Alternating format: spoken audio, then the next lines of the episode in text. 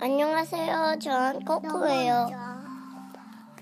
안녕하세요. 전 코코맘이에요. 동순이에요. 안녕하세요. 저는 코코맘이에요. 오늘은 금시를 짜는 거미. 라는 책을 읽어볼 거예요. 준비됐나요? 네 네 네. 숲속에 금실을 짜는 거미가 있었어요. 역시 내가 짜는 실이 제일이야. 반짝반짝 아름답잖아. 이 거미는 잘난 체 하는 거미였답니다.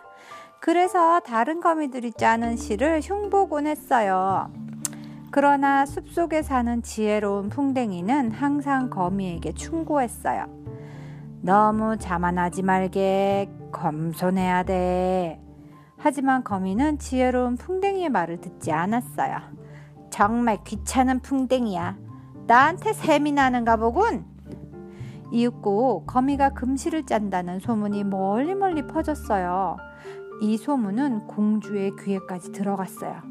공주는 그 거미가 짠 금실로 옷을 만들어 입고 싶었어요. 그 거미를 갖고 싶구나. 데리고 오도록 하거라.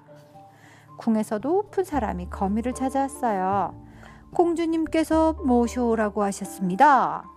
숲속에 사는 곤충들은 거미가 궁궐로 향하는 것을 보고 모두 부러워했어요. 얘들아, 내가 궁궐에 다녀와서 자세히 얘기해 줄게. 궁궐로 간 거미는 곧 유리로 된 아름다운 보금자리를 갖게 되었어요. 지혜로운 풍뎅이가 지금의 나를 보았다면 무척 부러워하겠지.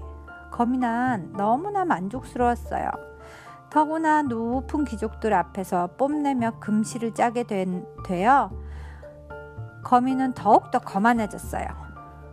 어느 날 창가에서 금실을 짜고 있던 거미는 고향의 숲으로 돌아가고 싶어졌어요. 매일매일 유리병 속에 갇혀 금실만 짜는 것이 너무 지루했거든요. 지금은 안 돼. 더 많은 금실이 필요하단다.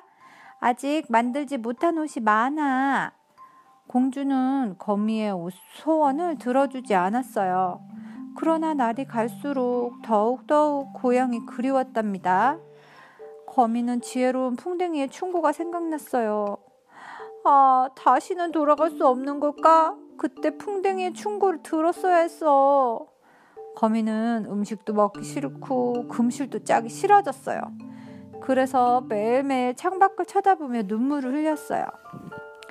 그러던 어느 날 거미를 공주님께 가지고 가던 사람이 그만 쿵 하고 넘어지고 말았어요. 거미가 든 유리병은 바닥에 떨어져 산산조각이 났지요. 드디어 고향의 숲으로 갈 수 있는 기회가 온 거예요. 거미는 정신없이 도망치기 시작했어요. 그래, 내가 너무 자만했어. 다시는 다른 거미들을 흉보지 않을 거야. 거미는 그제서야 지혜로운 풍뎅이의 말이 맞다는 것을 깨달았어요. 거미는 고향으로 돌아와 친구들에게 궁궐에서 있었던 일을 얘기해 주었어요. 그리고 다시는 거만을 자만하지 않겠다고 다짐했답니다. The end. I love you.